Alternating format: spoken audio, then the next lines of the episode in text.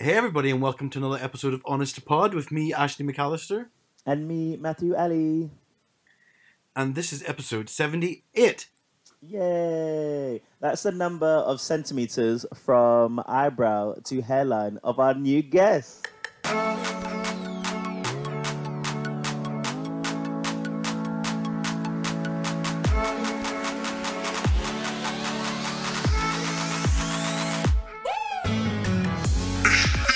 We got a guest today. It's also the length of something else, but we won't go into that one. I was just about to say, if the rumors are true, John, if the rumors are true, Oh, oh my all publicity. is good those big old hands of yours are really good at grabbing a ball. Please, that bitch has never caught a ball in his life. I'll tell you this now. There's me hoping to to come up rugby. your, There's me hoping to come onto this podcast with grace and class, and you've already brought me down to the gutter. It's a mess. Well, So today we brought on a guest. Unfortunately, his name is John Gordon, and I know him through basically just the streets. You find him anywhere on any street corner in South London, begging straight boys. Making money come and spend the night with him. fur coat, dressed to kill, diamonds. Um, why don't you tell us a bit about yourself, John? Tell us your name, where you're from, what's your digits, all that shit. Well, interestingly, I'm such a geek. When you said this was um, episode number 78, I was like, oh man, I wish it was 77. Um, seven is my lucky number, so I'm one off, so this might be a catastrophe. Uh, yeah, so my name's John Gordon. I am currently an assistant head teacher at a leading maths and physics specialist sixth form college in London. Um, I, um, I know Matt, Ali, and Ashley through rugby. I used to play for the King's Cross Steelers. They're good friends of mine. Um, and I'm very much honoured to be a guest on their show. They're amazing, successful podcast. So I'm looking forward to being grilled and um, embarrassed. So hit me up. well, don't stop there. Keep going. Tell, tell us I've, more about you. I've it. run out. I've run out. That literally. What? Like, That's a short list. What else do you want me to say? Like, I'm not a flipping celebrity. Like, what else? I haven't got anything else on my CV, to be honest. Um, No, tell us more about us. well, to be honest, I mean, Matt, the, the, we, me and Matt have a very, very um, coloured, for want of a better term, a very coloured history.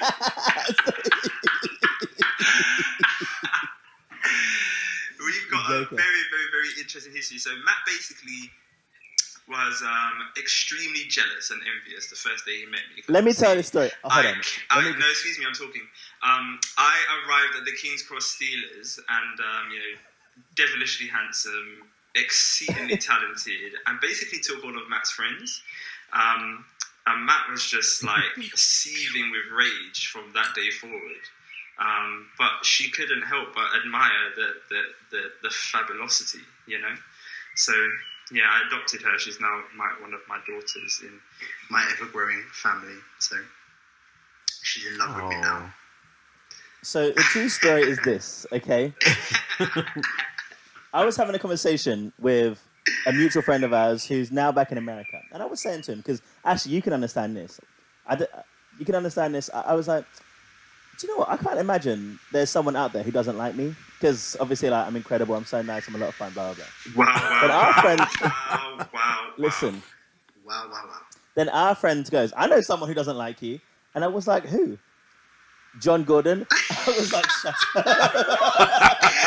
Do you know what? This is unbelievable. I- the truth comes out live on air. This really happened. Are you being for real? Who was this Are you person? joking? Name them. Name them on, on this podcast immediately. Your friend Jonathan Madison. So I'm at his house, right, pre-drink before we go out. to meet you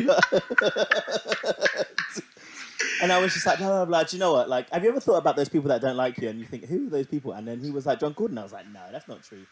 well, you know Um, what? You know what? Fast forward. No, let, let, let's fast forward to um, today. And I always say, you know, your besties are always the ones that started off as your worst enemy.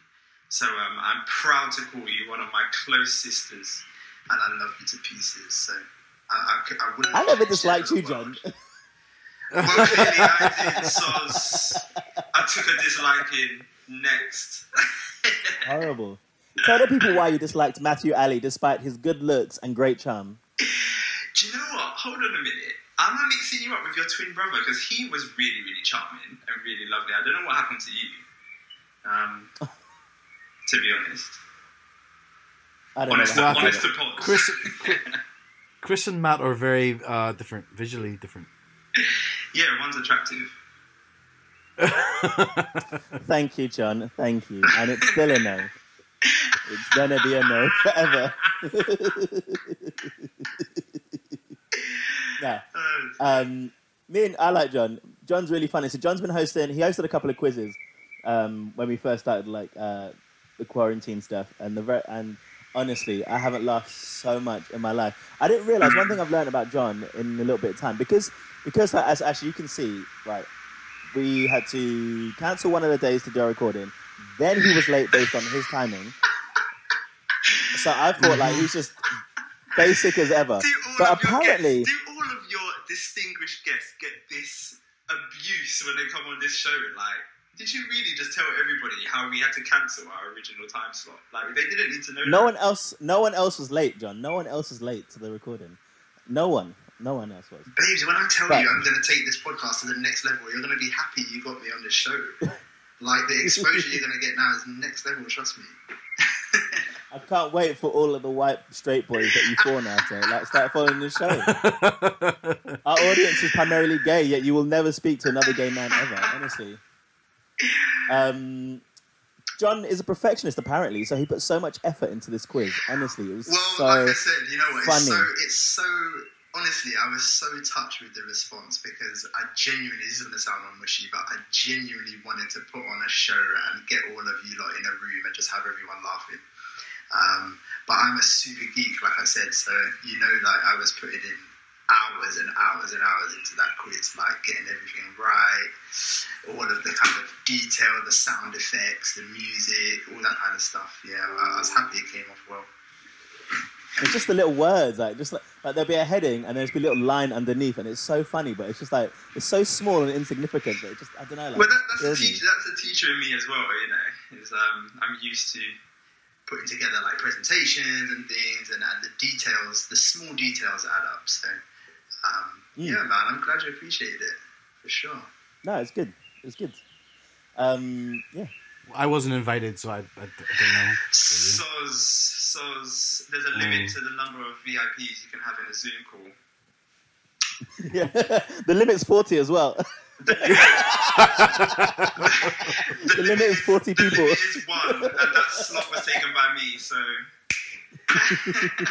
It's okay. sorry, Ash. No. Well, Sorry, I did tell Welcome I did tell to- Matt I did tell Matt to pass on the, the invite, but obviously she's stubborn, so she- well, he's yeah, he's too selfish. Well, welcome to my podcast, John. You're more than welcome here. thanks for the uh, thanks for the invite to the quiz. Oh gosh, this is awkward. In it, boy, because there's still no invite. You are an absolute dog. There is not, not. another quiz scheduled, I might add. Because we're all Yeah, quizzed well, out. I no. mean, the whole world is doing quizzes like, jeez. I was on a, a, a family quiz uh, just last night and they were using something called Kahoot. And we use Kahoot in school all the time for I love lessons. Kahoot. Um, Yeah, yeah, apparently it's become really popular for the for the quizzes now, and I just laughing my head off because I've never actually been on the other side of a Kahoot. Mm. I've probably done no no joke, probably thousands, upwards of thousands of Kahoots, and um, I've never actually done one myself. So it's crazy, yeah. Well, do you know what I've never done? I could list a few things, but Uh, I'm well, going to let you go. well, I've actually right. I've not actually ever. I've not done an online quiz. Um, oh, over this whole corona thing. and that, that that's not a dig. It's just when you said that you're like everyone's do quizzes, and I'm like, yeah, everybody is, but I I always opt out to those one or two invites that I do get thrown out of pity. But um, yeah, no, I don't. I've not, I've not done one quiz. I just I've just thought about that there now. Well, Are I you joking? I- Have you not done one? I've not done one on the last quiz I did was the one in the pub with you. The last pub quiz we did. That was the last time I was in a quiz environment. Yeah.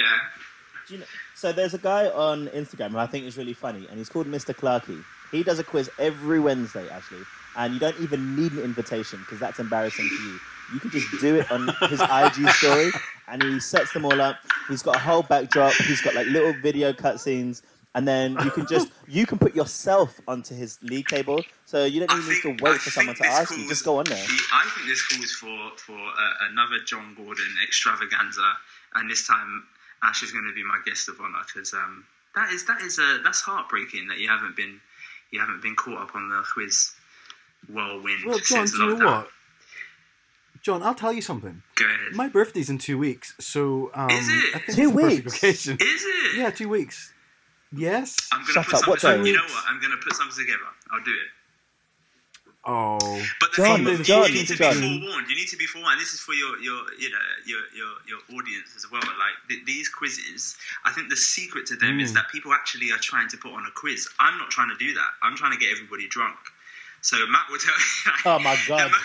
The, the, the sole aim of this quiz is to have shots. So I have these things called Ahmed. shot rounds, and they, they they they come up like interspersed through the through the quiz. Out of Um, nowhere. you've got to do you've got to do like forfeits if you get like a question wrong or you can't find something in the house. By the end of the quiz, people are pretty much hammered. Like some people don't make it to the end of the quiz. I'm not gonna I'm gonna tell you a secret. Just don't tell anyone that I, I did the quiz for. I'm basically estimating the scores. Do you think I'm counting up all the scores and, and all the answers that they're sending me? No, I just, I just, I just allocate some numbers to whoever I feel like I, I like that at that moment. And usually, John, this is not true. Usually, it's the John, hot this is not true. It's the hot Caucasian. There's one called Chris Colbert. Oh my god, he is hot. How he won him- a quiz. Just give him some bonus points. I know that happened, boy. Because I was like, there's no way. Me and Chris Colbert are supposed to be at the bottom end of it. And there he is at the top. I was like, no. You're such a piece of shit. I Such am a piece of estimating scores, so if you if you want to be down for the cause, you're basically just coming online to to, to, to get drunk. So, yeah. well, I look I look forward to the formal invite. oh, babes, I'll send you. A, I'll send you a private formal invite. Ashley, I mean, we'll talk about formal invites, right? Because Ashley assumed that he gave me a formal invite to Limavady, right? And he's like, no, it's an open invitation. You can kind of join whenever you want. And I was like, no, I want you to ask me to come. Oh, so Ashley lives in Limavady, by the way, John, in Ireland, in Northern Ireland. Um, What's this? I've been waiting for that invitation. Ashley No. does not. I, li- I live in London. I'm happen to be in Limavady right now for the lockdown. Now. But If you're going to insult me, get the facts right.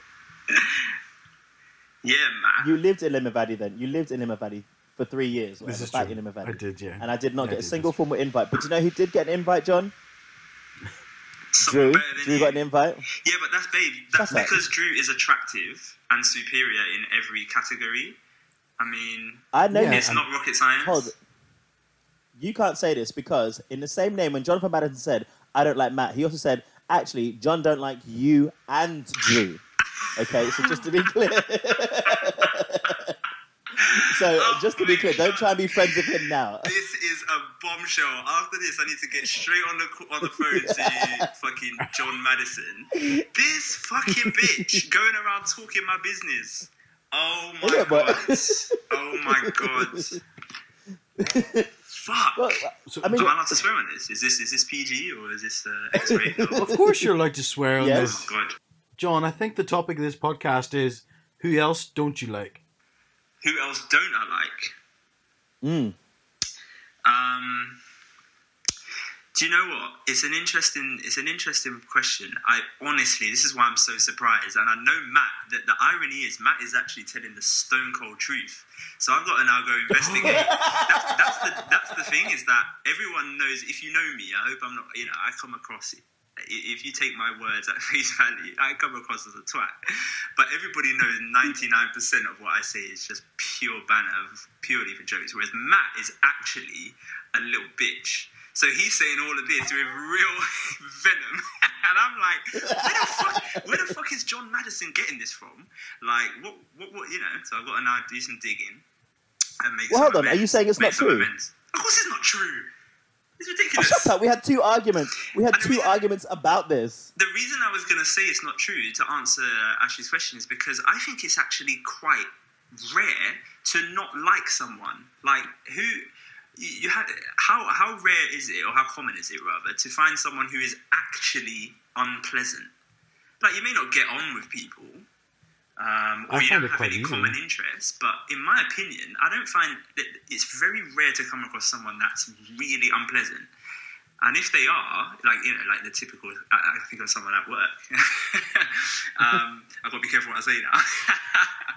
but um, usually, usually those kind of people are almost lovable in a way because they're, you know, they're just grumpy, and, and that just makes them kind of adorable, doesn't it? So No, that's why no, I'm not. I, I genuinely am saying to you, it's not in my character to just dislike people and be a hater like you.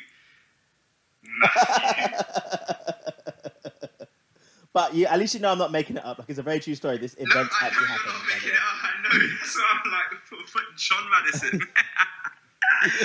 when she hears this, she knows I'm coming for her. She's backpedaling. I can tell you this now. She's gonna backpedal for sure. For sure. no, no, I didn't say that. Yeah. yeah. Uh, Ashley, how's your week been? Yes. Um, week has been week's been okay. It's um super super hot. We finally got some sunshine, so we're on day two of sunshine. I'm already burnt and over it. So um, yeah, that's it. That's me done retiring. I the guess it's difficult for you because like your skin gives out that extra layer of oil, so it's more like super tan, isn't it? Like you have to dab, dab, dab. Then you need to put a little bit of Factor 50. Then another dab, whereas dab, your dab. skin dry and tough like sandpaper. So why are you coming with your fresh, fresh lyrics? Just because you know that Ash can't give nothing back. You stay there with your ashy, ashy, ashy, dusty, cocoa cream absorbing, you know, babes.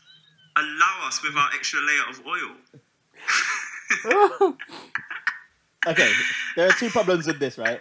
John, I wasn't even talking to you, okay, and I'll put you on mute while I'm having a conversation with Ash, and then invite you into a conversation. All right, I don't think you understand this whole like interviewer interview situation, okay? Second of all, you know for a fact, you know for a fact that my skin is flawless, okay, and I would never skip a day of moisturizing. Ash, you might not understand this, right? But we're on this quiz, all right, and then there's a few black people there, and they had the audacity to say, and they asked me, Matthew Ali, they said to me, Matt, Matt, Matthew, me, Matthew, can you believe this? Like, you know, we don't dress. Sometimes we aren't washing. They said to me, do you know what? Sometimes I don't even moisturize. Is that right, Matt? And I was like, trust me when I say there's not a single day that I don't moisturize at least twice. Not a single day. And if you've got a skin like John, he's already his skin tone. When you see a picture of him, guys, his skin tone is already grey and like anemic. He needs that moisturizer to add a little bit of life to it. He has the audacity to not moisturize for a single day, and that is a mistake. I'll tell you this. Okay, so don't you dare talk about my skin. You know it's gorgeous, and it's still gorgeous because I moisturize a lot. I'm gonna own this. I'm gonna own this, and I'm gonna say, look, if I'm not leaving my house, I'm not creaming. I refuse. Why? Why should I cream? How? Why should I waste? Do you know how much Palmer's cocoa butter is? Do you know how much Is that it? shit is per whatever they call it, per milliliter, per pound, however they? That shit is expensive. So I'm gonna put it on to just go and sit in my in my in my bedroom. Never. I'll sit there. It's a self worth thing, okay? If you value yourself, you'll moisturize your body and give it the treatment it deserves. Plus, it's maintenance, right? It's maintenance. If you don't do it, it's going to get bad. So, in three weeks' time, or four weeks, or six months' time, when you go out in public, you're going to put the cream on and it's just going to dissipate. It's going to go nowhere. Your skin is going to crack. Babe, babe, don't worry about my glow up. When I go out in public, it's a wrap. It's a wrap for everybody. You know the levels by now. Oh. You know it. It only took 90, I'm just looking at the clock here, it only took 19 minutes um, for, for Matt to bring this podcast round to his skincare regime and his glowing skin. That, that must be a record because I know that must be a theme on this podcast, man. Yeah, it's true. It is true. you brought up my skin, just to be clear. I did not. You brought up my skin. Okay. Not me. Sorry for interrupting. I- but I wanted to I will say this about John.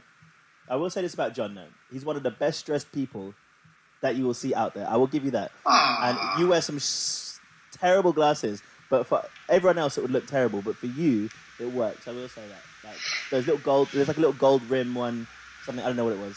Um, I've, I've got to be so humble now because um, I, I, I put in a lot of effort public facing, but like I said, inside my house is a total mess. If I'm going out to just like Sainsbury's or something, I'll be, believe me, not not upside front sort of guys.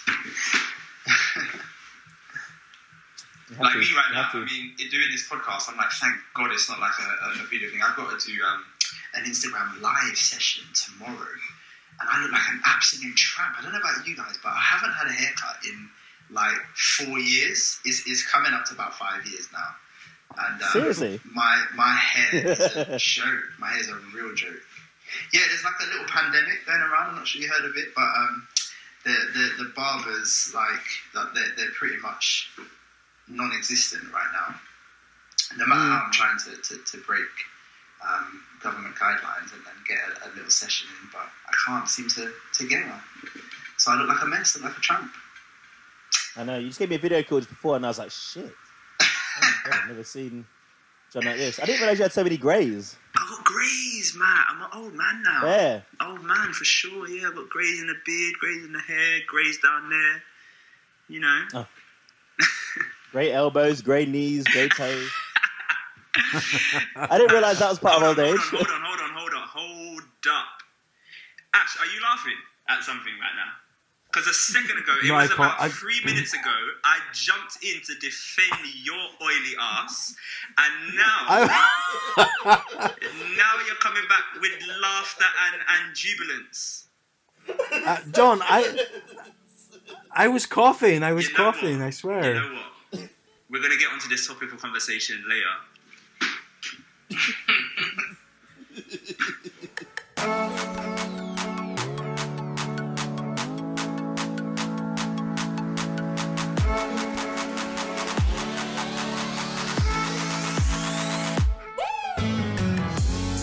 We'll, we'll talk about something then, because I'm quite interested about the schools, if I'm honest.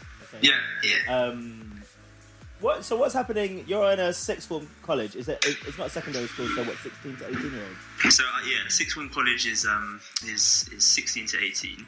Uh, so we teach A levels, uh, AS and A levels. So yeah, so our, our situation is slightly different to the, the kind of general picture for secondaries and primary schools. Um, so at the moment, to date actually, the um, primary schools have opened to only certain year groups. So that's rare. if I remember correctly, I think it's reception, year one, and year six.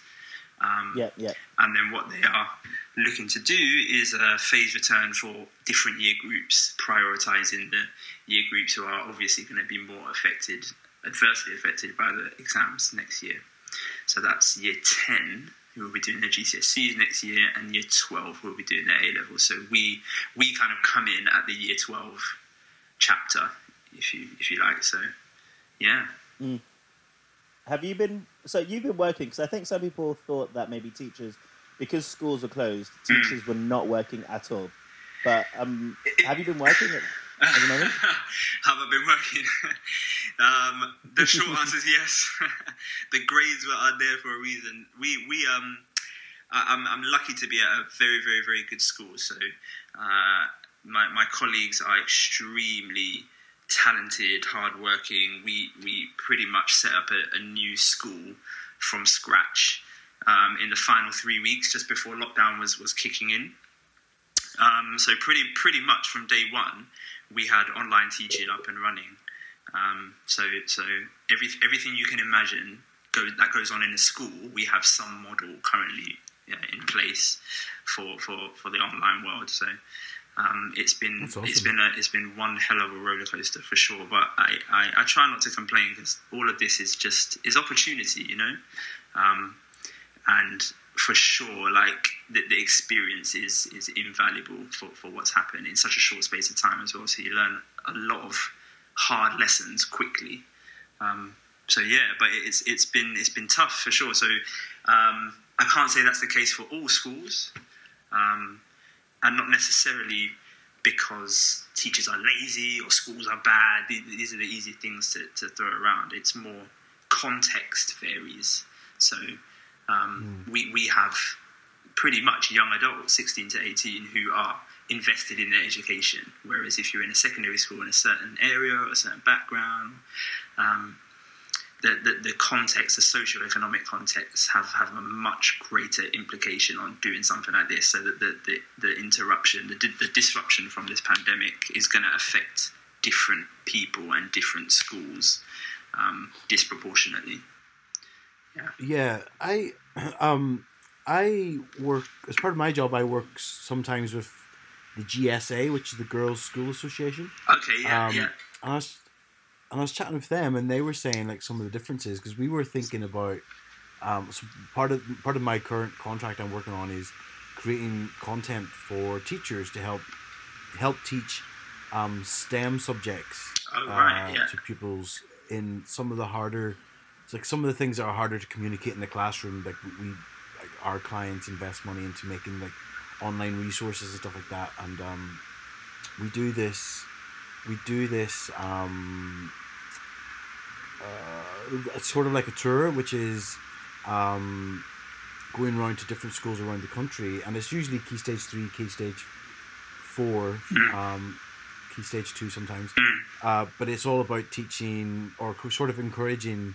Um, it, it started off basically women, like getting young girls into STEM uh, subjects more. Great. Uh, but then it sort of evolved a bit more to be more about minorities. Yeah. Um, and yeah, so it, it's sort of that, that type of thing. And we were deciding, you know, we had, we had been budgeted to do a couple more of these events Mm. uh, for the rest of the school year, but obviously with COVID nineteen, the Yeah, money was yeah, sitting, yeah. We, we didn't get to use it. Yeah. So we were speaking to GSA and we were saying like, how would it come across if we were to put something on like this uh, to different schools? And she goes, Do you know what? It really depends on the school. Mm. Some schools are, you know, they have online check-ins every morning. Every, That's it, You know, and that's you have it. to be there. Yeah. Um, Yeah. But others, and this is this is ridiculous. Others are literally just giving their pupils Yeah. work to do Yeah, and saying. "You've got 13 weeks to do this work." As a well, as a 12, 13 year old, I am not going to be picking up a book. If I'm told I don't have to do anything for 13 Mm. weeks, I'm not picking up a book until week 12 and a half. Yeah, as, as I said, you know, it, it, it varies. You know, there will there will be different responses and different um, capacity to respond as well, just depending on, Hmm. on, on the context and, and, and the individual school. But absolutely, I agree. It, it's a shame, you know, that as I said, not everybody is going to be affected equally by, by COVID nineteen. It's, it's just a sad um, actuality, you know. Yeah. Do you, Mm. do you know like many other teachers in different types of schools and how it might have affected them? Yeah, yeah, yeah. So um, I, I, I, I have come across the, the full spectrum in about four schools. So, I mean, one who unfortunately is at a school where, let's just say, not much is being done. There's not much provision other than very, very superficial, just providing resources for, for kids to get on with, which you know I think everybody can agree is not is not a quality provision that is going to be sustainable or have any kind of long term benefit. Um, all the way up to what we're doing, and it's kind of similar. What, what you touched on is uh, the kind of check in every day. We have registration, we have assembly still. We've got we, we even got like clubs and, and all the extracurricular stuff going on as well in an online setting. So we we Oh. I, I, I could even boast about a piece of work I'm super super happy with. We've got something called Curriculum Plus. Um, so if any teachers are listening now, um, it's really really cool idea that we came up with for our year 13s who have who would ordinarily have left by now because they would have done their public examinations and then that's it. They're, they're, they're finished with school but we kind of wanted to keep them on board as it were um, and still engage with the school. So we put on a, a something called, curriculum plus which is optional courses um, but something for them to opt into so they're not just sitting around at home and kind of dreading what the next steps are. So some of them are academic it's about kind of paving the way to undergraduate study some of them are lifestyle courses some of them are um, things like cooking and, and home ec and, and finance. All sorts of things we've got from, from our teachers who have volunteered to, to put on the course. So doing things like that is, is, is really you know um, having the, the, their best interests at heart no matter what year group or, or what stage they're at. So yeah I mean, I think arguably some of those things should be could be taught anyway because you think about like um, studies and schools and, and, and it's very academic based and it's about things that may not necessarily yeah, yeah. translate into being yeah yeah, yeah. um, a functional member of society as an adult. And um, like I know it sounds ridiculous, but like cooking and cleaning and managing your money. Oh, yeah, yeah, managing your money in particular now would be so important because Yeah. many of us, myself included, are very poor with money Mm. and have, don't save very well. Do you have money? You need to be able to do that. Me, I have no money. Oh, sorry. Did I say that? So I didn't mean to say that out loud on on air. I said I Um. do not have money. Are you going to shame me for no money? Is that what you're doing? I just wanted to just just to just clarify. that. Um, no, no, no. I'm so bad at saving that I just buy like. And what really annoys me is I buy so many clothes and yet I open my wardrobe and there's nothing to wear. Um, so that also really upsets me. But no, I think uh, having those skills is really, really important. Um, what what are the so you've got 16, 17, 18 year olds and 18 year olds are, or 17 to 18 are going to go are supposed to go to university next term. yep. How's that affected? Oh goodness. Um, uh, well, let's say somewhere like Cambridge University. Uh, you may have seen that they announced in the news that their entire um, provision is going to be online next year, um, which which has massive, massive, massive implications if, if an institution like Cambridge is is putting their kind of shop out so early on in the game and committing to that for the whole of the academic year, it, it had big, big ripple effects. So I think the universities are now scrambling to figure out what their provision looks like if they can do something similar, um, and if not, what it looks like. So the short answer is who knows what it's going to look like for the for, for the poor year 13 moving into um, university. but um, at the moment, I mean, there isn't really there isn't any change, as it were, because um, the year 13s, where they are in their, their kind of UCAS journey, they have mostly by now they would have decided on the university they're going to, um, and that's all we and they can do, you know, up until this point. So everything else now is up to the universities to get to get programs and and provision in place. Um, one of the big concerns is around accommodation. Um, that what, what what is it going to look like to have student accommodation, student halls with with, with the pandemic and, and social distancing in place? You know what I mean? Um, Mm. So there, there are many, many, many different considerations that these poor kids are going to have to think about that they wouldn't have thought about, obviously, in a, in a normal world. Unfortunately. It'd be so it'd be so tough to be at like that level, and I guess because like you say, like seventeen year olds, eighteen year olds, and sixteen, they're working really hard, you know, and put a lot of effort into like progressing forward into university they want to, and everything's like heavily graded, but not being able to go through those exams, I imagine is quite disappointing for a lot of the students. Have they like shared anything with you about it? Yeah, um, it's it's uh, it's a mixed bag of emotions from them because obviously, especially for, for really we- we've got you know highly academic students, having that kind of closure to their course is really important to them. Um, so the, the anxiety on top of kind of how am I going to be awarded a position at university if I've gone through this journey from March to now, which is already a stressful time in the normal world doing final public examinations, much less I've got to do it, you know, sitting in my, my room for, for nine hours a day. Um, the, the yeah the, the the reaction was obviously not good, but I mean again it's it's um it's down to the schools I think to, to, to manage that and do the best they can to ensure that they are um, taken care of. You know, um, I think the government did the only sensible thing they could do um, in, in conjunction with the, the teachers' unions and the head teachers, etc., in coming up with this uh, uh, centre assessed grades where schools calculate essentially what the students were likely to have gotten if they were to take the exam in the summer. Um, I think that was the only thing that could be done. Um, but the question is, is how well it's going to be done for, for the, the students up and down the country. Um, yeah.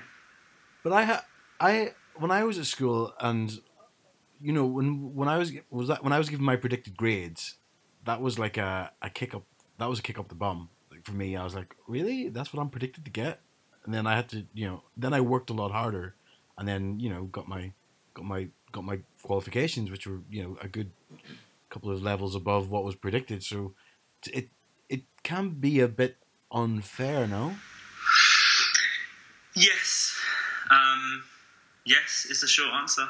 Um, again, you hope all you can do is is hope as as a, a bystander looking at into education is that the, the Yeah. people who are doing this one are professional one the, the two they're in the know um, big picture questions like bias and, and the gap between achievement or, or um, uh, progress for different groups of student, categories of student, etc. All, all of these things are taken into account.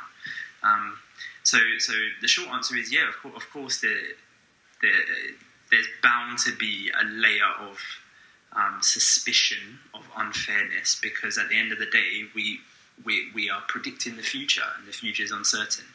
Um, but what, I- what I will say is that there's a lot of data, a lot of um, evidence by which these grades are either predicted in the normal world or calculated in, in, in the COVID world. So, um, like Yeah. I said, I think the, the sensible option was what has happened, but the real question is is how well that's going to be um, undertaken. You know, um, for example, you know, recent- a- a s- go on.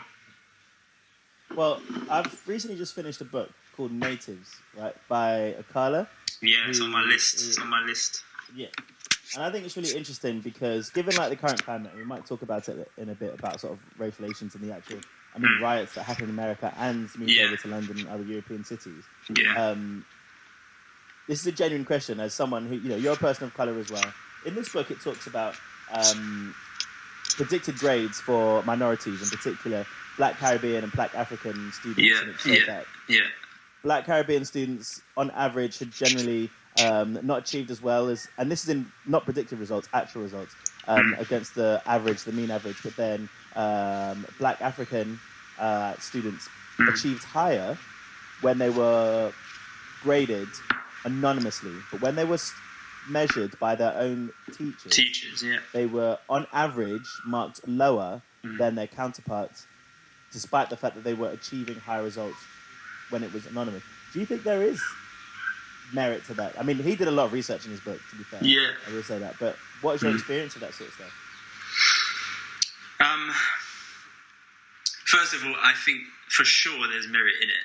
Um, it's become a much bigger push than I've been a teacher for ten years, upwards of ten years now, um, and that's that's a relatively short career for, for you know a teacher. You know, there's teachers upwards of 30, 40 years in the profession, um, and things change very very rapidly in education. So um, even in my short career. Um, I've seen a much, much, much bigger push for things like unconscious bias, for race, for gender, etc., um, to be more widely um, uh, pushed and, and trained and, and represented. So um, there's for, absolutely there's merit in, in that being a problem. Um, but I think I hope now that it's because the conversations are, are happening that the consciousness needs to be there first, and I hope that's what's taking place in education. Because as we see, as you touched on, it's it's screaming at us in, in wider society that these things are, are issues now. So you will see. I mean, um, uh, Ash mentioned it earlier about the, the, the initiative to get more girls into STEM, and then that grew into my, getting more minorities into STEM and things like that. When when I was starting out as a trainee teacher, um, even going back, you know, when we were in school, we weren't hearing things like this at all. Not at all. I don't think either. I'd be interested if you two had, you know, saw those kind of things happening in school. But now it's so common to go into a school and see things like your LGBT um, society or your um, uh, race relation society or, or, or your we, we've got a feminist society at school now as well. So the, these things are becoming the norm. Um, Yeah. and that is positive to me. And I try to be, I try to be optimistic. I don't, I don't want to be naive and say that the problem has gone away. Um, but at least there's there's a wider consciousness of it now, which I think needs to be the first step. You know, people need to see that something is wrong first before we address it, or, or figure out how we can address it. Because I, I don't, I don't think we're there yet to, to figure out how to address it. But I think we're getting to the stage where people are aware that there are some real systemic issues um, it's not just uh, students either; it's the teachers as well. So um, it, it, it, there's no difference between a student and a teacher other than their age and their, their, their position in, in uh, their, their, their journey along life and career. So all of these things will affect Yeah. people at, at the same level, just at different stages of their life. You know. I um, I went to a, a school as part of my last contract, and it was you know the Brit school down in um, Croydon. Yeah, You know where you know that's the one. Adele That's the and. Yeah, yeah, and- celeb. Yeah, celeb. yeah, school. it's um was actually as as they as they educated me while I, whilst I was there. It's not um it's not a private school. They're like literally a, a, a, a, a I guess a public school. Mm. Um, but you just have to apply to get there. But it's open for anyone to apply. People people seem to think it's a it's a private school, but it, it's it's not. Mm. Um, but I was I was blown away. I mean, uh, they do do. It's not. I guess they are sort of like a, a, a, a sort of like a niche school in a way because they do put a lot of emphasis into the arts. But that's Oh, not it to is, say they it don't is a performing arts school. Like you have to audition for it. Is it is that officially what it is? Yeah. Yeah, I don't. I don't know arts much about it. Yeah, I thought. Yeah, I think it's Yeah. a. I don't know much. But it was um I was blown away just by like how many pride flags there was. We, Yeah, I, yeah, we spent yeah, a lot of time in the um in the vice principal's office and her her office was just like wall to wall pride here.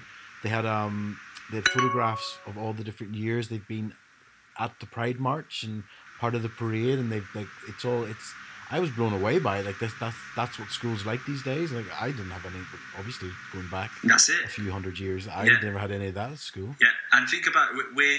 I don't know about Matt, but we're we're not that old, you know. so we, you know, we're talking. Are you mad? I think. we're- Hold on, hold on, hold on, hold on. You're what? Thirty-five, right? babes, my waistline isn't even thirty-five. I am. 20, All right. We weren't talking about size, babe. no, but what I mean is no. It, it, it's it's it's a it's a it's an important point to because time flies, but it wasn't that long ago we were in school, you know. Um, but look look at how much has has changed, and the debate is okay, what has changed, and, and is it really for the better? But personally, my opinion on it is that, as I said, the, the consciousness is way, way, way more developed, and I think social media has a massive, massive part to play in that.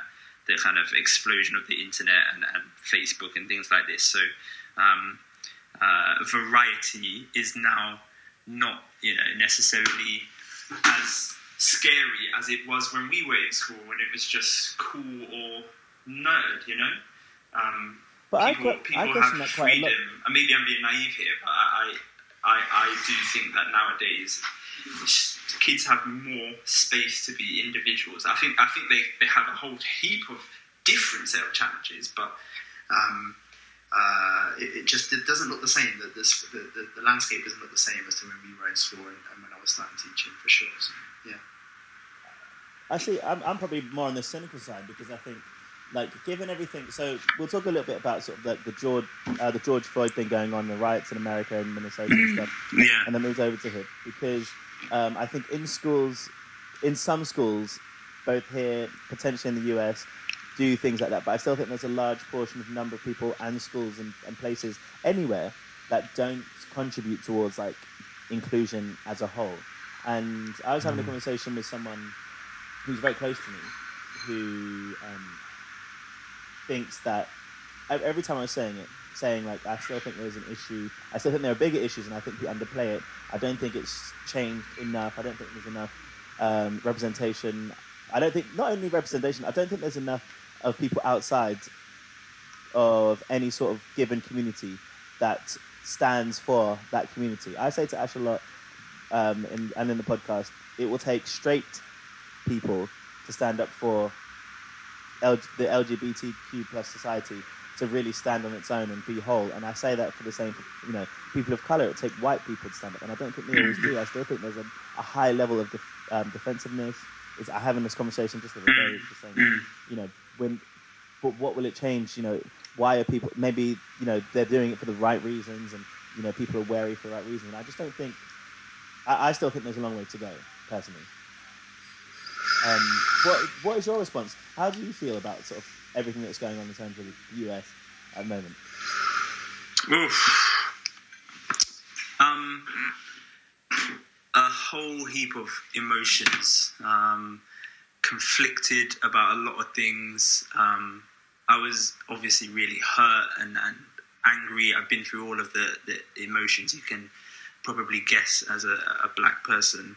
We, we how we would respond to that. Um, but what I suppose is the most heartbreaking is it's um, it's not new, you know.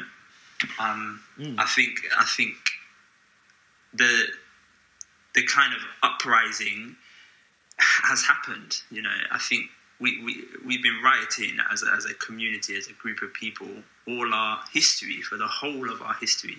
Somebody asked me the other day, um, do I think racism will ever go away? I, I, said no. I think that it was such a simple answer because um, there's something fundamental about racism at its heart, and I think that's just a, a question about human nature. So I think these things will always, unfortunately, be here, just in different in different guises, because we've been marching, we've been being killed for hundreds and hundreds and hundreds of years, you know, and um, it, it it doesn't seem to change. So I know that sounds very doomsday and all that, but I think I think there, there's space for the uprising and, and the reactions. But um, how I feel about it is almost um, I don't want to say defeatist, but um, I'm tired, you know, I'm tired.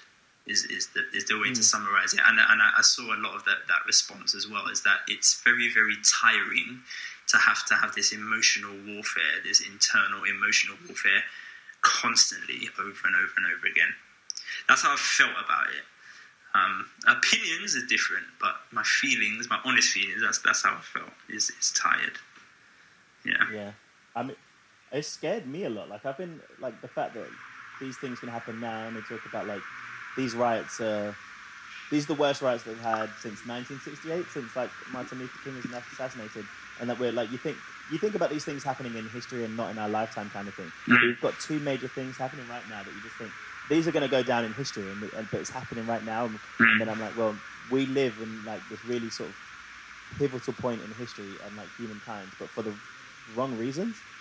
You know, um, and that our, our leadership can allow allow this to happen in some way and still stand by, I don't know, the behavior of others. There, there will. I say I agree with you. There will always be racists. There will always be racist behavior. Um, but it seems, you know, I think for it to change and for it to happen, it will take it will take people to call out their own on, on situations like that, um, which I don't think will always happen because there'll always be this level of well, so, it's their problem, not mine. Let me. Um, it's it's crazy this is happening because I said to my friend who was asking me about it the other day. I, I actually had. I've been very low key about all of this for for some concrete reasons as well as some personal reasons. But um, I'm now doing this live on air, so I'm annoyed with myself. But I'm going to ask you this question: What what expand on your point about um, you think it's now time for people to call out their own? I'm interested in that. Um, I think it's really important, and I've seen it a lot. I'd say on social media now, but I think it's really important for white people to reflect on their own biases mm. and actually try to not act on what I think is a natural feeling of defensiveness in some cases, because mm. I think for a long time, I and we have had to represent our um, community, right? So, mm. as a person of color, as a black person, I stand for all black people. It happens in the news. This black person did this, this but you know, this Asian person, this Muslim person did that. When actually, either they stand on their own or they represent everyone. I don't think that happens necessarily within the white community. Um, what about very the... much this individual, that individual, and I think it's really. It's not going to change. Systematically, things do need to change, and there needs to be ways that I don't know. The numbers don't skew you know, it's all systematic because you know, poorer areas tend to have minorities and ethnic minorities, and then a lot of crime may happen within those communities, for example. So therefore, the numbers will say that it's more likely for a black person to commit a serious crime. Although at this point, they're less likely to actually commit murder. It's more like robberies and um. GBH and things like that. But I just think that it will really take white people to say to other white people, what you're doing is not okay. You, like, we all need to stand together. I don't think it would be enough for people of For sure, for sure. that. I, I'm in a, I'm in a hundred percent agreement with that sentiment. Um, I think there's power in um, other in, in external um, verification almost is what we're looking for. What I I what think I've been what, what I I've been it's what I've been conflicted by is um, the social media storm that for me it, it kind of there's so many superficial things we use social media for that it somehow feels hollow.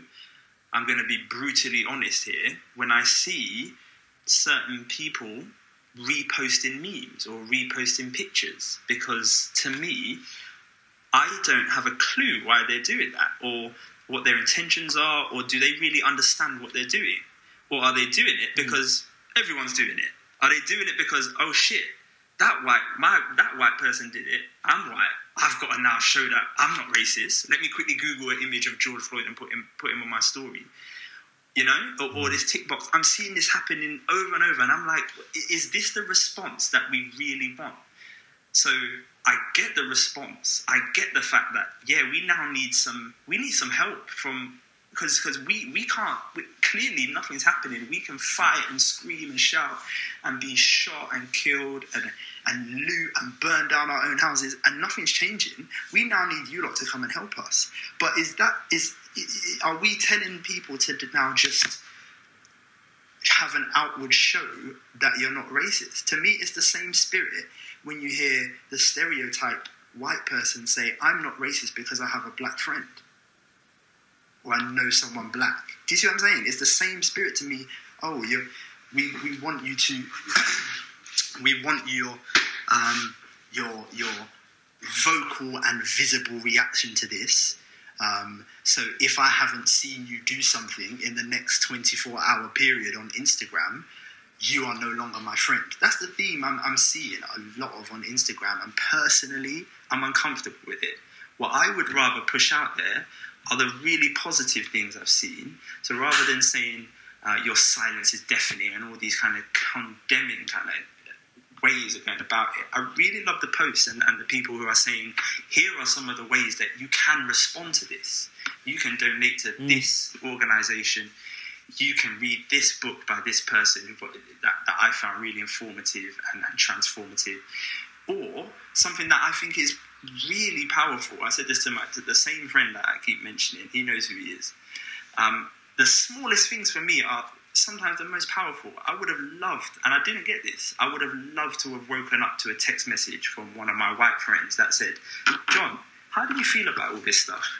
Um, you know, it, it can't be easy, and I can't even imagine how you feel or how, you, you know, anything, but I appreciate that this is difficult and I'm here. Do you see what I'm saying? Like something like that. And and who's going to know that that person did that? It doesn't have to be this this life changing, world changing. Oh my god, I'm now going to turn into an activist overnight on social media. Because to me, that's just mm. bullshit. So that's why I'm like, I can understand the anger, the sentiment as a black person myself, but angry people don't always see the big picture. And I think we really need to start winning people onto our side now. So we need to go about this strategically and say, actually, there, it, some people don't know how to respond. We have to educate them. Know what I'm saying? The people that are now burning down their houses is because they're frustrated. How else do you respond? And I just think th- th- there's a same principle there with a lot of people. Now, don't get me wrong, I'm not excusing ignorance at all. But I think you can judge a person's character when they are shown that they're in the wrong or they're, they're, they're lacking education in a certain area. When they realize that, then you can weigh up for somebody's um, character to how they respond. And I think sometimes silence doesn't necessarily mean that they haven't responded. You know? Mm. Um, so No, yeah, I- that's that's my rant I- on that. Ash, Ashley, how?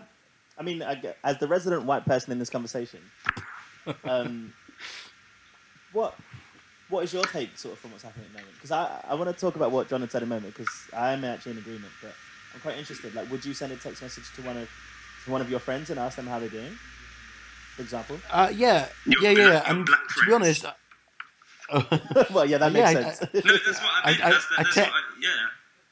I text David yesterday and see if he was up. No, I'm joking. Um, no, I did. Um, I guess where I'm coming from with this is specifically with the, the text thing. I can't. I can't deny the fact that it did cross my mind to reach out to you know my black friends and s- see how they were doing, and I sort of tried to with you Matt earlier on tried to broach the subject, but I actually felt uncomfortable with it. It's like almost like is it my place to sort of I hope you don't mind me interrupting, but that that's so No, important go for it, to, to nip in the bud. It's so important because being uncomfortable is needed, and this is where I will be a bit kind of reactant to that when a white person does say that, and not to, to put you down or condemn you, but to show you, because black people are uncomfortable 24 hours of the day, all the time. So uncomfortable is not something that should be used as a, a crutch anymore. It really should be, I'm going to put myself in this position of uncomfortability because I care about that person. It really is because a lot of the time, I, Matt, I'm sure will tell you, any black person who is privileged enough to be um, you know, on the positive side of education in this country can tell you that we have to be conscious in the way we speak and act all the time, especially in certain environments. And that's just part of life for us. It, it, it's not even conscious all the time. So when a white person says, I would have reached out, but I, I kind of, it's uncomfortable for me to talk about that kind of stuff. I want to challenge that. Now, openly say, now is definitely the time for us to move forward from that, I believe. I think yeah, hundred percent. I'm not. I'm not saying that I was right to be uncomfortable.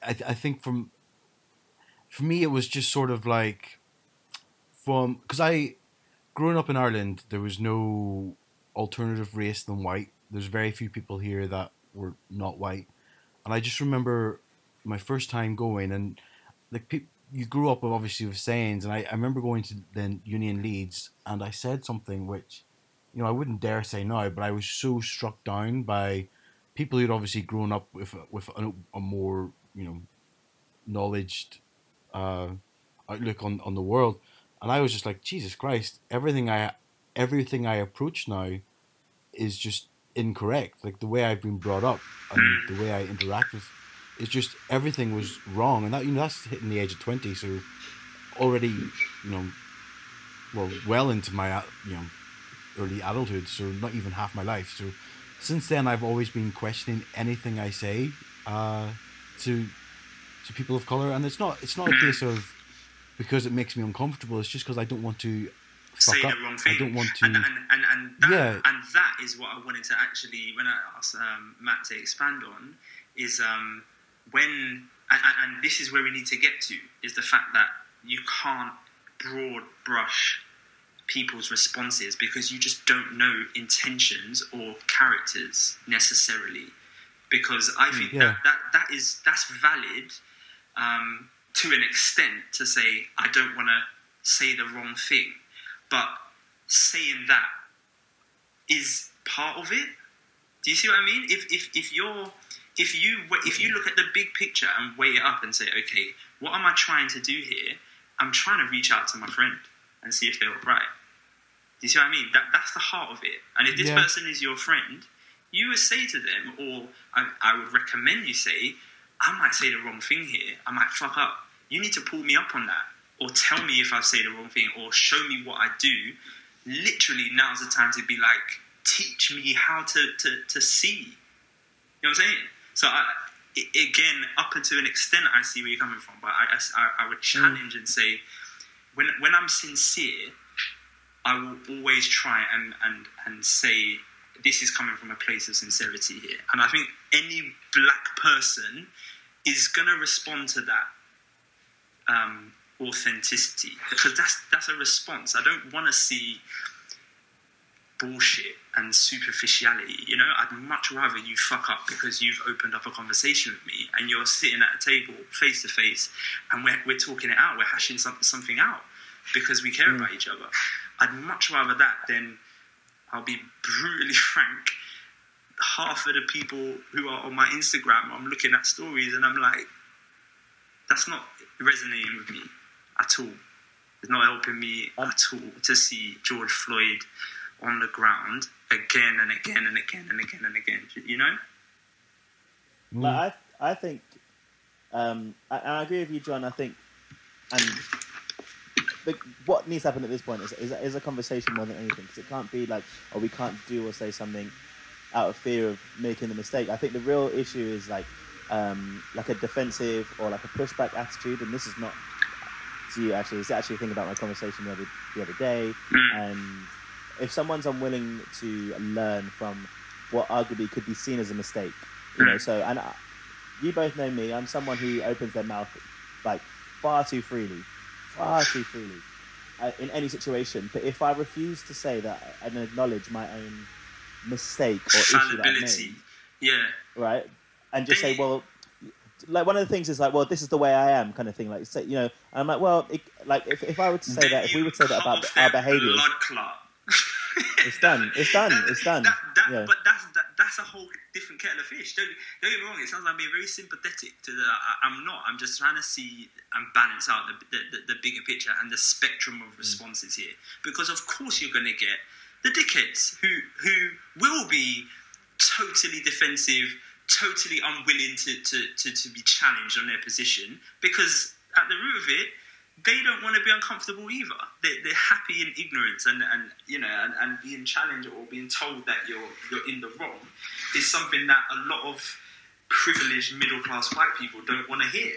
You know, so But John, I will say this though: there are plenty as well, and I think it's fair to say that there are plenty of black people, there are plenty of like gay people, um, queer people just in general, who may respond without accepting that someone might be willing to change. To say if someone did make a mistake, then their response might be like, "Well, this person is racist, this person is For sure, homophobic," but sure. it might not be the case. It's just For like sure. someone's background, and I think Yeah, maybe that's I- where maybe some of the fear would come from. Look, Um, ev- look, every everybody is human, yeah. So everyone's going to make mistakes, and all I would say there is, for sure, two people can be in the wrong, but you have to understand that perhaps one person is responding in a certain way because the cards and the odds are stacked against them to react like that. Whereas on your side, all you've ever had is privilege, education, and a silver lining. You know. Um, Yeah, yeah. So, yes, both responses are wrong, and this is you know we could even go into yeah we can talk for hours on this obviously about the, the heartbreaking scenes we're seeing because the, the the poor the people who have to put up with the hardship of life how do they respond? I, I can totally vibe. You know what I'm like Matt when I get in a certain space because of my context sometimes I go into a, a- a space where I don't necessarily respond in the most constructive way, and I resort to simple reactions to things. That's not to excuse the act or how I'm responding, but you can understand um, some people don't necessarily know how to express frustration and pain other than to destroy. So I mean, I'm the same. I'm 100% looting- the same, The yeah. looting and all this kind of stuff, yeah, it's wrong. But you'd, I want to hear someone, particularly political leaders, I want to hear someone say, it's wrong what they're doing, but I can understand why they're reacting like that now. You know? Well, I was, I was when the looting something about like happens, when the looting happens, the shooting happens. That's the kind of that, that, that is reflective of the type of character we spoke about a few minutes ago. You know, and it's so plain to see to whoever is willing to see it. So There's a really good article on the BBC website about why does looting happen, and it talks about the fact that it's not the looting, and there are opportunistic people, fair enough, that may look to steal things, but it's actually a response, a, a physical response to having control, and when in most situations you feel like you don't have control, and Mhm. it's generally against big companies where they feel like they have privilege, and you know, and, and it's unfairness within like these bigger companies like Apple, as opposed to like the local company-owned store, you know, like family-owned store kind So, of thing. So, for me, for would- me, it's- it's a for, yeah, it's a, it's a very very. Um, I don't want to say simple, but you know, if if all you've ever been dealt was shit, you at one point, you know, you're either gonna crumble or you're gonna want to just diss out some shit yourself. You know, mm. so it's not right. Two wrongs don't make a right. But like I said, I, I can understand, and this is why it's heartbreaking and, and coming full circle. This is why I'm conflicted on every damn thing in this in this in this picture, and, and this is why again it's it's so important for our friends um, in different communities to hear that even though we don't necessarily show it outwardly, there's always this this constant how to respond to things, how to act, what to say. Oh my goodness, should I go on Instagram and make a post? Oh my goodness, what would it look like if I don't say nothing? Oh, should I go to the march in central London? What, am I not supporting my people if I don't go? All the time, constant, every flipping, you know, month there's something happening. You know, look how many kids are killing themselves on the streets. You look at the kids that are, that are dying, it's black faces. You know, all the time. And it's really important that um, other people realize that they, they have their own challenges, but imagine additional ones like that in the backdrop all the time, you know? Anyway, this is this has gotten um deep. No, it's good. It's good. I think I think with the um because I I was thinking yesterday, so I, I can't remember what I read on Twitter about um the looting and stuff, and it, it really made me think actually yesterday. And I was writing I, I was writing a really really long winded tweet back to this person, um, and it I actually I mean I can't condone looting, but I hundred percent support it. Um, that that what they're doing and the reason why I'm saying that is we've chatted often, many times on here about big corporations and businesses putting a rainbow flag on something and just being in supportive of LGBT, um, almost to the point where it's actually worth nothing because they're not actually doing anything except printing their logo on rainbow. Um, and I think with the looting, my approach to this was initially like my gut reaction was, oh, you know, there there's ways to there's ways to protest and show your anger. This is not it. But then you know I read, well, what is the right way? You know, quietly, you know, people tried that when they were kneeling at football games. It was called disrespectful. Um, I think to this, it's it's been pushed past the limit, and it's past this, and it's at the point where looking at who's in charge of you know, of America, they're they're they're and I, I would say even probably the Republican Party, you know, they're driven by money. So the only way to get hit them is hit them where it hurts, which is financially. So when it comes to like looting and destroying things, yeah, it, it might come across as you know on a- on a on a face level as you know the wrong way to approach things. But to me, it's it, to me it's the natural progression when every other extent of peaceful and conversations hasn't hasn't had a response and hasn't hasn't um hasn't been like picked up in a way that is seeing change. Uh, and I was chatting to somebody today about it as well, and they're talking about um talking about uh just what just what sort of initiated the whole thing. And I said, if you take race out of it, as a as a white person, if I seen if I seen if I seen any other human being being treated the way that uh, that guy was treated, it it would- make me sick. And then I said that that's just not how police should treat anyone. I said then when you add in the extra layer of the history of of everything else that's happened on the race level, I said it's, it's just a million times worse that they think it's okay to do this, and that you know casually putting your hands in your pocket while your knee is squeezing down on somebody's throat who you can clearly hear cannot breathe. I said that's just barbaric and it's inexcusable. And like e- even as a as a white guy watching that, I'm angry that the police think they can do that. I'm then angrier still at the race level. Um, it's just it's disgusting. yeah, man. No, I I do Yeah. agree, and I think um, I, like it's actually I've been thinking about the same thing like John said about like you know posting online. Am I supposed to be doing it? Am I supposed to be standing up? Sort of. Am I meant to be representing a bit? But it didn't feel sort of natural to me in this instance because I kind of read something earlier on, and it just kind of said if like, and this is not I didn't think about about myself, but it said like if you haven't thought about um, this issue, police um, brutality and black people dying, beyond this week, and you're posting about this online, then now's probably the time you should be listening and not acting and not responding to it because you need to listen and understand and really understand the depth of this because it's not about what happened to George Floyd in any way, shape, or form. But most people can say that um, what they saw.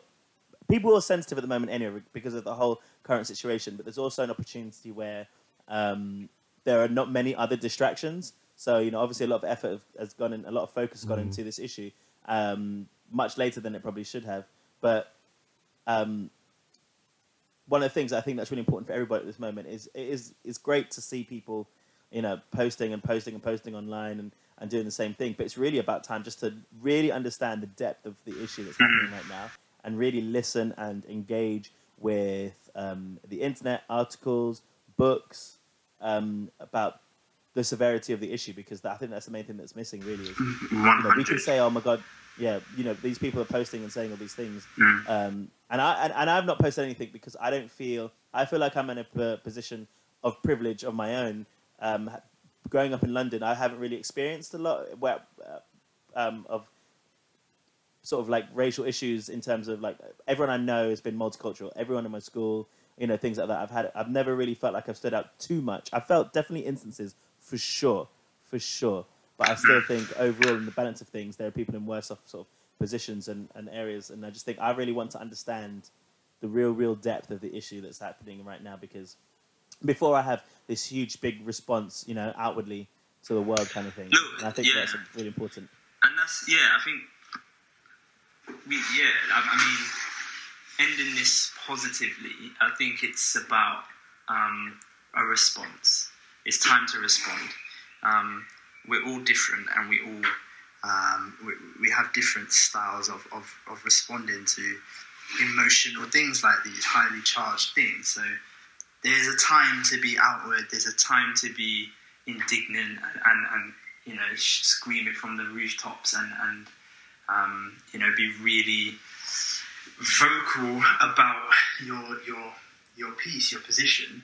Some people are more comfortable doing things like that, and, and we need people like that. We need the voices online on social media. You know, absolutely.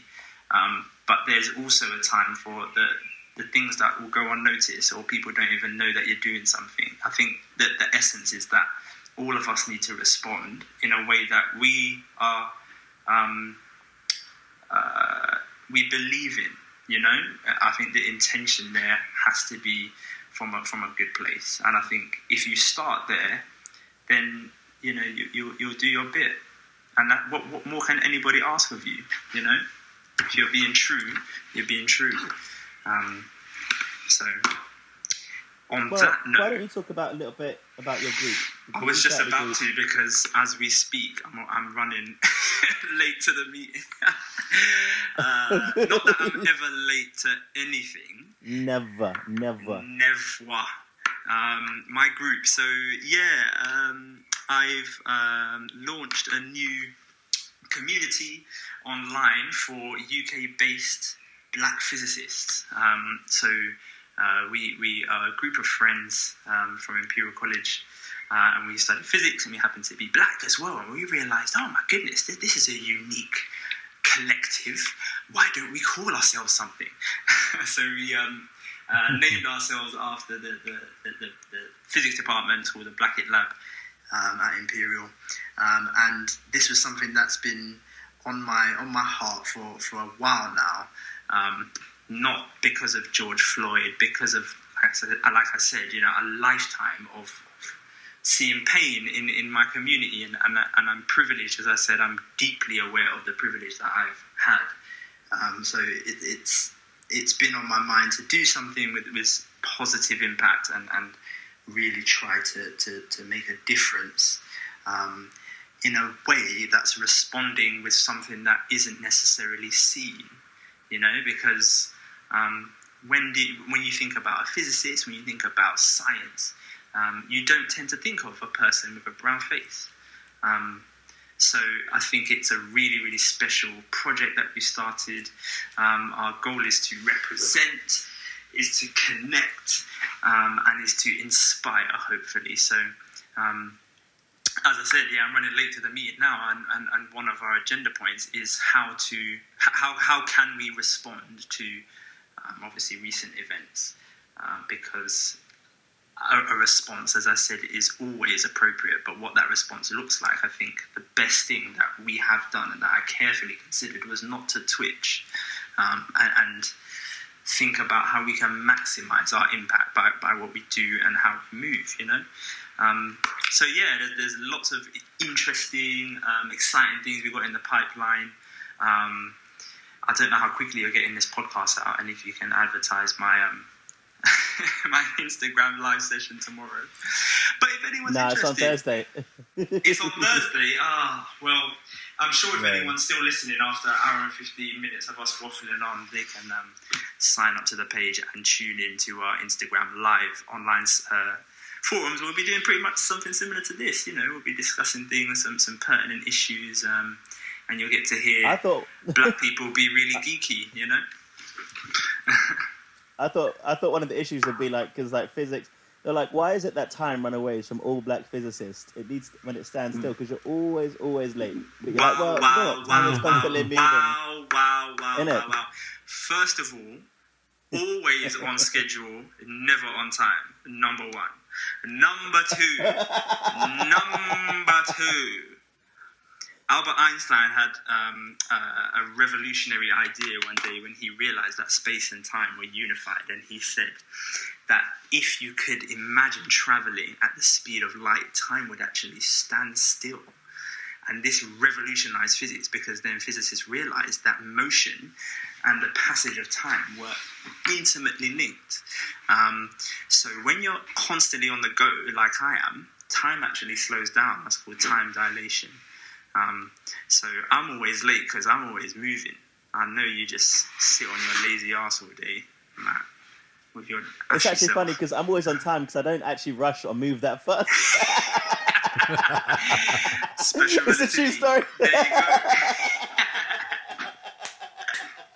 I literally just chill and I'm like, oh, I'm in no rush. I literally explained black people time in 30 seconds.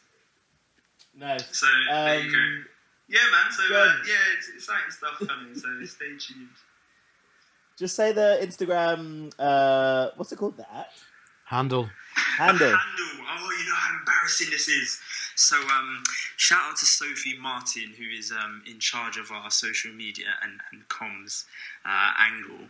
She's got to teach me all this new stuff. You know, I'm not that old, but I, I didn't even know this thing was called a handle. That the at symbol was called a handle. Who knew Thank that? you. Who knew that? A handle, like a door handle. I was like, what? What do you mean? What do you keep saying? Like, we need to come up with a handle. It's like, um, I thought it meant like a, a motto or a phrase. No, it's the name. So the handle is at Blackett Lab Fam. Blackett Lab Fam. And double with two T's. Yeah. Yeah, two T's, Blackett Lab fam. So follow, follow, follow. If you are into really geeky stuff, really inspiring stuff, you will love it because we've got a lot of really cool content on the way. Um, yeah, right. thank you for inviting me on and giving awesome. me this platform. It's brilliant. Oh, John, you're more than welcome. I look forward to the quiz invite. Oh God, that damn quiz takes so much effort, but you have my word. You have my word. When's your birthday? It's my birthday, When's so- your birthday, Ash? I'm gonna put it in my phone right My now. birthday is Sunday, the 14th of June. Sunday the 14th of June. How old are you going to be? I'm going to be 35. Oh shit, you're old. My Mhm. god. Still pretty. Still pretty, still Yeah. pretty, still pretty. Yeah. And just to point out, I I have no grey hair for 35. That's definitely a lie. Definitely Uh, it's not a lie. Lie. I just, I'm losing the hair, but it's not grey. Well, He's I'll losing, have and you it's know all on his grey back. hair. Grey hair is distinguished. It gives character. So I'm going to wear my greys with pride. Yeah, my granddad was grey too. Yeah, I remember. It's He had salt, it's salt and pepper. It's the, it's the daddy look. It's, it's, it's in it's on vogue, isn't it? So we call you Daddy John now. They call me Zaddy. Little bit, little bit of character, little distinguished, little coins. You know, I live a life of luxury. Ooh. You know, that's how I do. Ooh. Ash, call me after this. Call me on FaceTime. We'll, we'll, we'll talk. All right. Okay, okay. well, uh, actually, like, um, Uh, thank you. shit, did I did I say something I didn't mean to? No, John misread the situation like he does in every situation when a guy talks to him, and that's why he always ends up going home alone. Wow. Did I misread wow, that situation? Wow, wow. Matt, you're really trying to end my career on this platform. Really? it could never. It's impossible, babe. I'll keep working at it. I'll keep working at destroying you. Thank you guys for having me. This has been so cool, and you guys are doing really, really good stuff. This is great for, for our community as um, as LGBT, the LGBT crew. So well done. Thank Thanks, you. John, and thank you for coming on and, and, and, sharing your stories and and everything. It's um, Absolutely, it was fun. it's been awesome. It was fun. Yeah, it's good. Thank you very much for listening, everyone. Thank you very much, Ash. Yeah, thanks. Thank you, Matt. Thank you for another great episode. I am going to go. L- I'm going to lather myself in after sun now. Yes, Um, yes. I've got a so pork belly. much. I put a pork belly in the oven, and now I need to go and see it. And it's gonna be nice and crisp and slow cooked. Oh my god, I can't wait. I feel like a pork belly right now. I'm in the back room of our house, which literally is getting the sun belting in the window, and I, I can't open it because there's people partying outside, and it, I'm just, I'm literally, it's like a sauna. I'm so sweaty. I'm not even gonna lie. I've got super noodle for dinner. I haven't done any shopping over the weekend. I was so busy, so I've got a packet of super noodle ready. Can you imagine? The life, the Oh, struggle is real. The struggle is real. Ugh. But this is why Ash and I are fat, and you have a great body. No, lockdown, no way, no way, not anymore. Not that. This, is- this, I think we should end on this really, really crucial moral point. Can I just say, on the record, if anyone comes out of lockdown with a decent body, they are not a nice person. You know for a fact Oh. they are not a nice person. Like Are you- how? what? Like how? Why would anyone do that? Don't you Our agree? friends Jordan and Adam Cox have both lost like two stone in quarantine.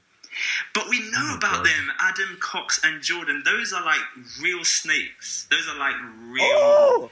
Those are real dodgy Oh, characters. We know not to trust those ones. I mean, how oh, do you Oh. lose weight in lockdown? I mean, what else is there to do other than eat and eat, drink, and be merry? You know. So I don't know, bro. Yeah. I don't know. Anyway, All right. Enjoy your Alright. meeting and your pot noodles, okay? see you later. Have a good one. Bye bye. Bye.